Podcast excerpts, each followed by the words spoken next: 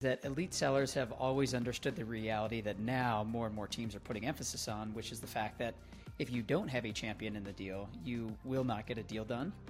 But in the past, selling with champions because of where buying decisions are actually being made, which isn't in a sales meeting, like you and the buying team as the sales rep. It's during the buying team's internal conversation when you're not in the room and the champion is delivering the message. That's how you keep a deal on track elite sellers have always understood that, and that's why they were always closing far above the average, you know, 20, 25 close rate. They're winning 50, 60, 70% of deals. Nate, welcome to the show. How are you, sir? I'm doing pretty good. Thanks, Griffin. Frankie. Appreciate you guys having me. Yeah, happy Friday. Absolutely. How's Colorado? It's good, man. It's about uh, 65 degrees and sunny. It's going to be getting up into the 70s, 80s here. So it's uh, slush season on the slopes where all the snow turns to slush, but we still uh, still love getting in the last last laps of the season. So it's pretty good out in Colorado right now. Yeah, exactly. Frankie Frankie's been snowboarded in Colorado before. That's uh, short, shorts and t-shirt kind of day on the on the slopes. so those are some of the best days. Exactly. This is when you get your goggle tan on. Yeah, exactly.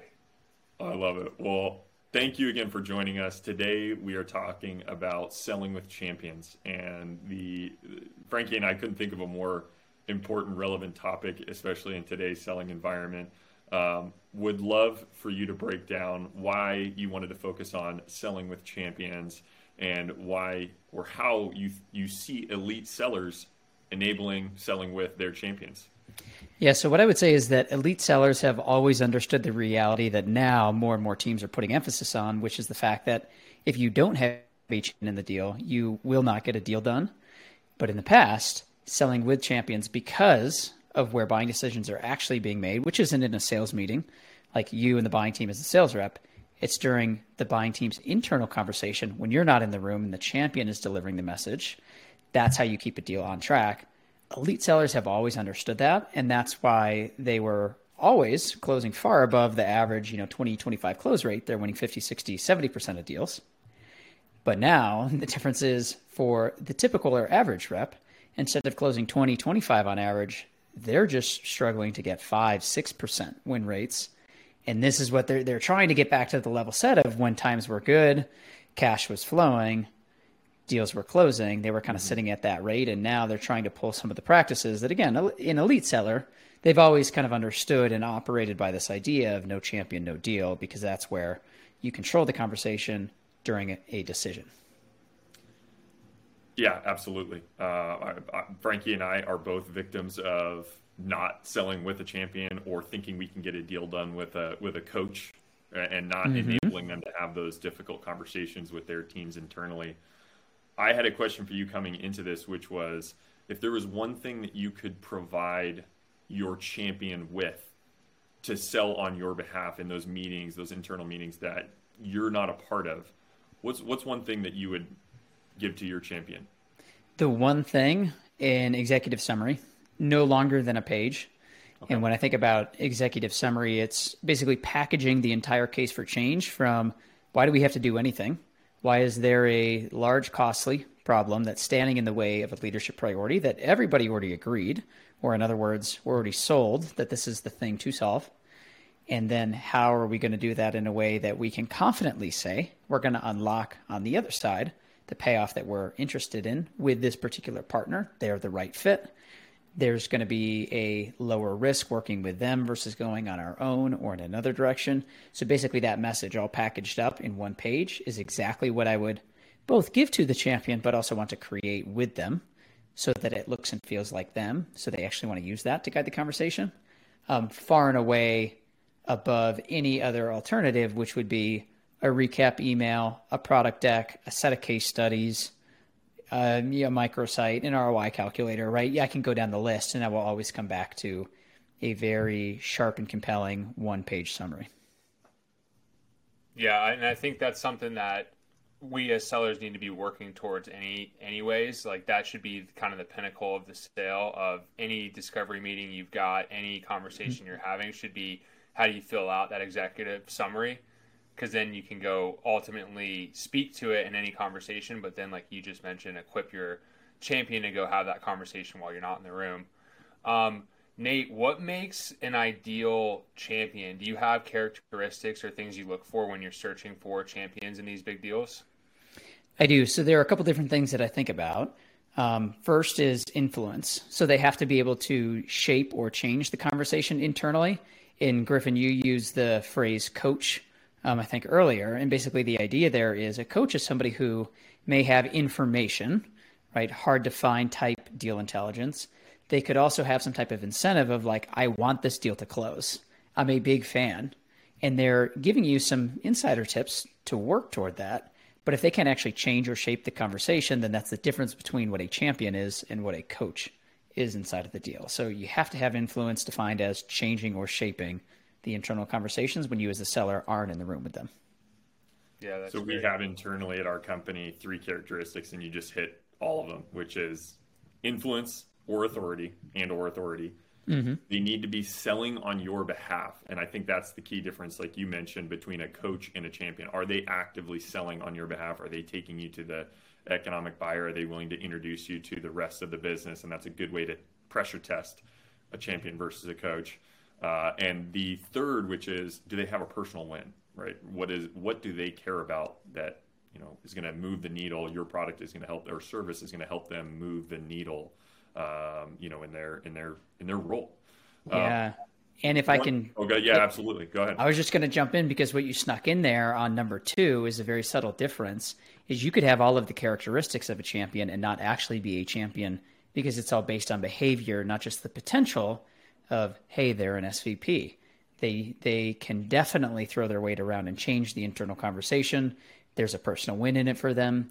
All those things may be true, but if there's no behavior or evidence of selling, then they're not a champion. So I just had to jump in there because oftentimes there's a difference between people saying, "Oh, I have a champion," and it's not actually a champion based on what's going down. Right. No. It's, it's very important to spot that difference. And I, I, just had one question for you, Nate, which is um, today in 2023, it's very difficult to find a champion within a prospect account there's FOMO, fear of messing up. There's there are people that maybe used to fit the profile of a potential champion that don't want to sell on your behalf anymore, don't want to make that change. How do you see elite sellers identifying champions within prospects accounts? So they they see champions as part of a broader social network and they realize to your point on FOMO or fear of messing up they realize that there is safety that's created in numbers. And so they're looking at champion building as an activity of not just a single contact, but multiple champions so that they can walk into an internal conversation with a group around them. And when they feel there's a little bit of social consensus, like it's not just me and my neck is going to be on the line if this project goes sideways. There's a couple of us, and it's not only the fact that we are spreading risk across reputational risk, project risk, across a greater number of contacts, they can also look to each other to say, hey, if we agree and we're all feeling confident, I'm not crazy. This must be the right thing to do. Let's keep going. And so moving from just a champion in a deal to thinking about a network of champions to create a degree of social consensus or safety, that's the difference between just, you know, your average versus your elite seller. I love that multi-threading with true champions. That's that's the name of the game nowadays. It always has been, but now more than ever, you need it. Yeah, and what I'll I'll throw kind of one other piece on there is multi-threading. What elite sellers realize isn't just a good thing in all circumstances. Multi-threading is always something that sellers are taught to do, and we tend to think more is better. But once you find that tight link of a number of champions and you've built enough of some social safety or safety net around them, then you can stop. Because as the buying team sprawls and you go too wide, that's where you introduce more and more dysfunction as a group. So once you find the core bench of champions, just enough contacts that you can get over the, you know, call it the tendency to do nothing in a deal, that's when you want to continue to tighten the buying group, not continue to multi-thread. And so that's another nuance that elite sellers understand and practice versus just the typical rep. Tell us more. You just mentioned something I haven't heard: the social safety net. Tell us a little mm bit more about that. So let's say we are um, we are going to entirely switch over the structure of our database from a traditional relational database to a graph database. And if I am the kind of lone wolf data IT architect who says, hey, we got to embrace what's new, what's next, we're going to make this big change.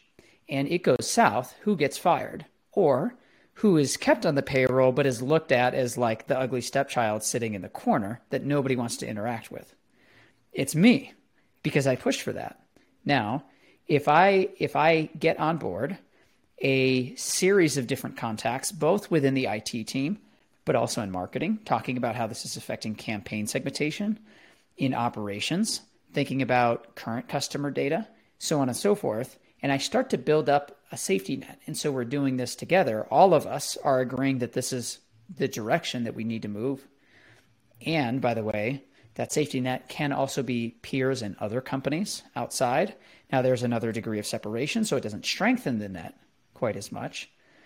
Then I'm going to have more confidence, as well as if the project does go sideways, I'm not the only one. There are other people around me who can help salvage, get the project back on track.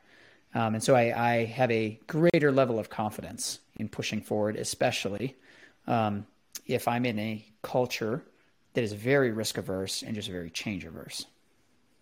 Yeah. No, that's great. I mean, it's it makes me think of people buy based off recommendations. Where if you're going looking for restaurants, like that's why Yelp or Open Table, the ones that have all these great recommendations, people are willing to go take a risk on it because I mean, it's a low barrier compared to buying software, but it's kind of the same concept at a much higher scale, I guess you could say. Mm-hmm. That's right. And there's two ways to think about it: is you know, let's say you're driving down. Um, you guys are out in California. Mm-hmm. Let's say you're driving down and you're looking for a good seafood restaurant, and you see on the highway it's like Frank and Griffin's seafood. And you might say, okay, could be a good restaurant. Now, if you're driving down and you see something like Guy Fieri loves Frank and Griffin's seafood, you're going to say, oh, that's pretty okay. He knows he knows what's up. Must be good seafood. Now, third step, if you're driving down and you see a picture of your grandmother on the billboard, who was a phenomenal cook, and it's like your grandmother loves Frankie and Griffin's seafood what are you going to say? Oh my gosh. Yes, because you trust that person even more than Guy Fieri, right? She's your grandmother and you've tasted her food before. and so as you begin to bring more and more of an inner circle in, not just, you know, the billboard would, would be like your product deck, right? Then you have the, the peer recommendation, and then you have inside of your own company, somebody that you know and have worked with and trusted. That's how you begin to strengthen that safety net. So, a bit of an analogy there. So, I'm in a current deal cycle right now, Nate. This is this mm-hmm. is very helpful, and I can't help but think of uh, of this deal that I'm working right now, where I've got a few I would call champions. I'd say two champions in the deal, and just like you mentioned, I have support from other folks in the business. And when I'm putting my executive summary together, I'm actually trying to find somebody right now I can take a quote and uh, from them and put on that executive summary. Now, it, obviously, in conversation that we're having right now you know, they might tell me, oh, you know, your product is the best thing since sliced bread. It's great. Perfect. Would you mind if I put that this what you just said down in a quote and share it with the CRO because he would love to see some type of feedback like that. You get a little hesitant, mm-hmm. right? They, they, might think, oh, well, I don't, I don't want you, re, you know, recording any of this. This is off, you know, off the record. What, how do you push back on that, or how do you get those types, uh, that support from the business? So what I like to do is I like to come with something that is drafted, and I'll make it feel collaborative. So it may be a simple Google Doc. You could have your deck open, do nothing in presentation mode, always in edit mode. And then what I would have it open, I would have it open and I would I would have something from a previous meeting that they had already said that stuck with me. And I would drop that in there to say, hey, you know, I've been working on the summary. You mentioned that your meeting with your CRO is coming up on Friday. Um, so, to help guide the conversation, just as a recap of what we've walked through, not expecting that you would remember everything, you know, I began to prep and draft out um, a little exec summary for you. Um, here's what I, I thought would be one of the most relevant pieces of feedback that you gave. What do you think? Is there something more important than this? Or is there a way that you would change the framing based on what you know you're also going to be talking about inside of that agenda? And then what I'm doing is I'm changing and editing what already exists to make sure that they feel more comfortable with it.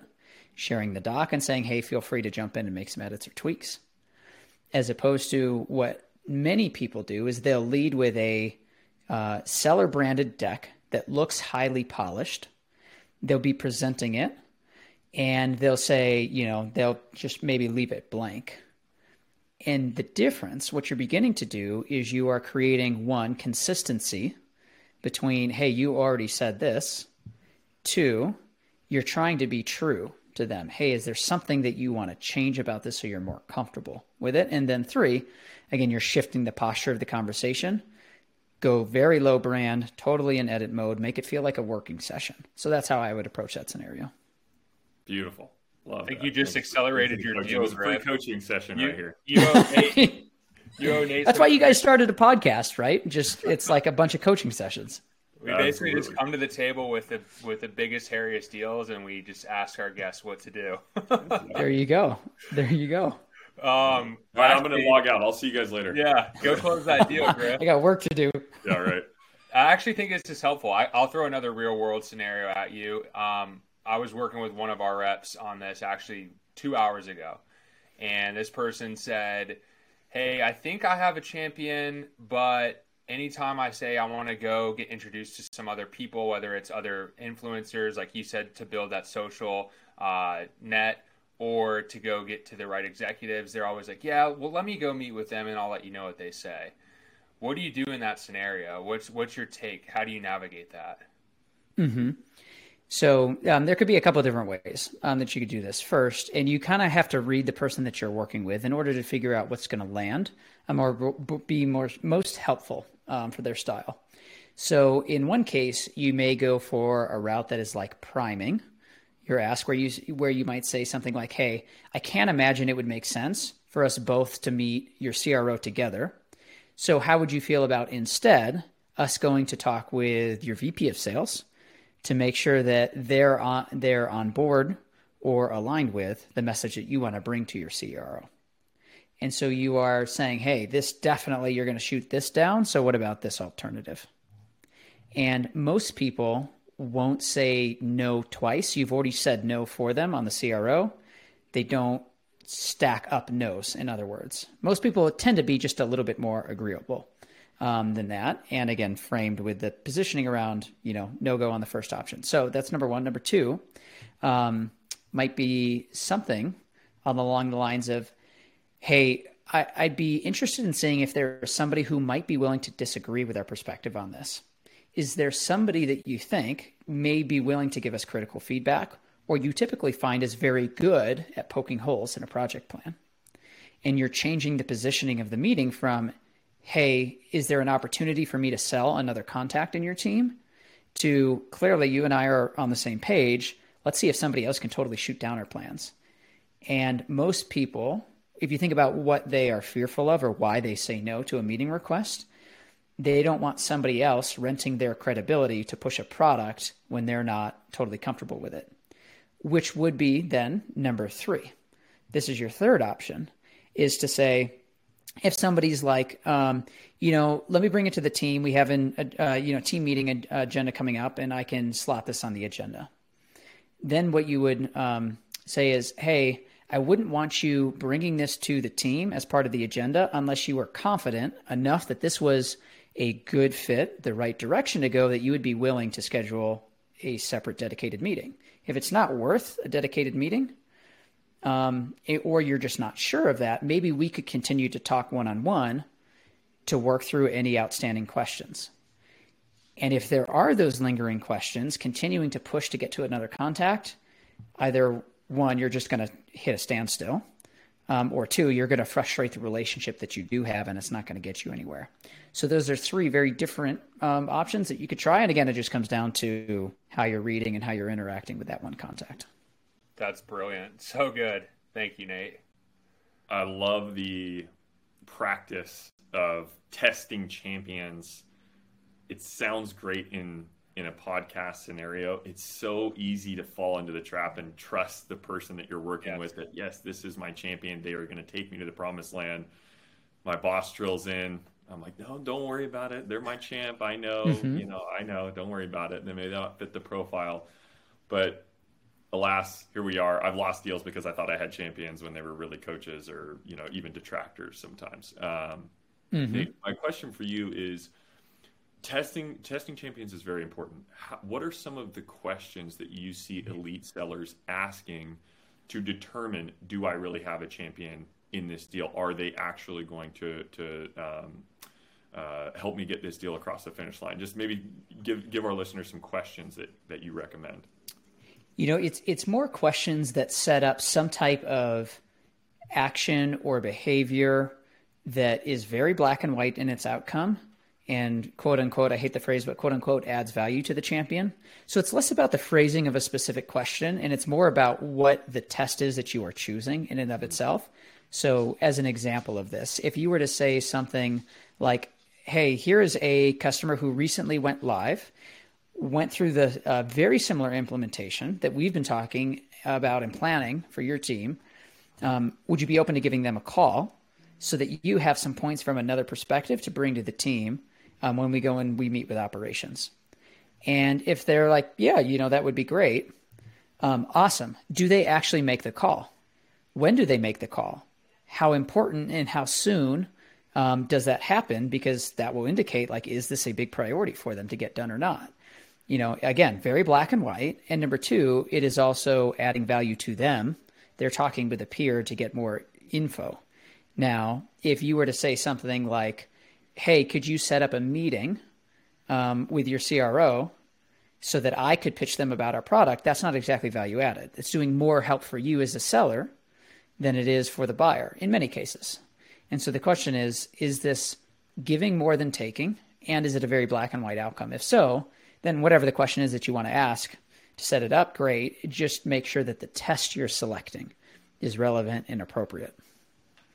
Yeah, that's great. I, I like the fact that you're, like Griff said, we always talk about testing, but how can you, in that test, add value along the way? And if you just take a few minutes to think about it, there's a lot of amazing ways that you just gave us that you can actually test. So that's awesome.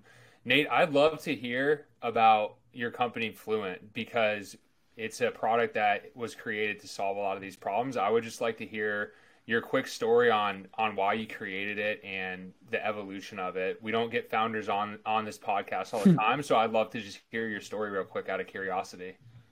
Yeah, so my my last two roles before founding Fluint, I was building and leading strategic teams, and it was always the same issue. The issue that we've been talking about is our reps would lose deals even when they weren't in the room, always when they weren't in the room.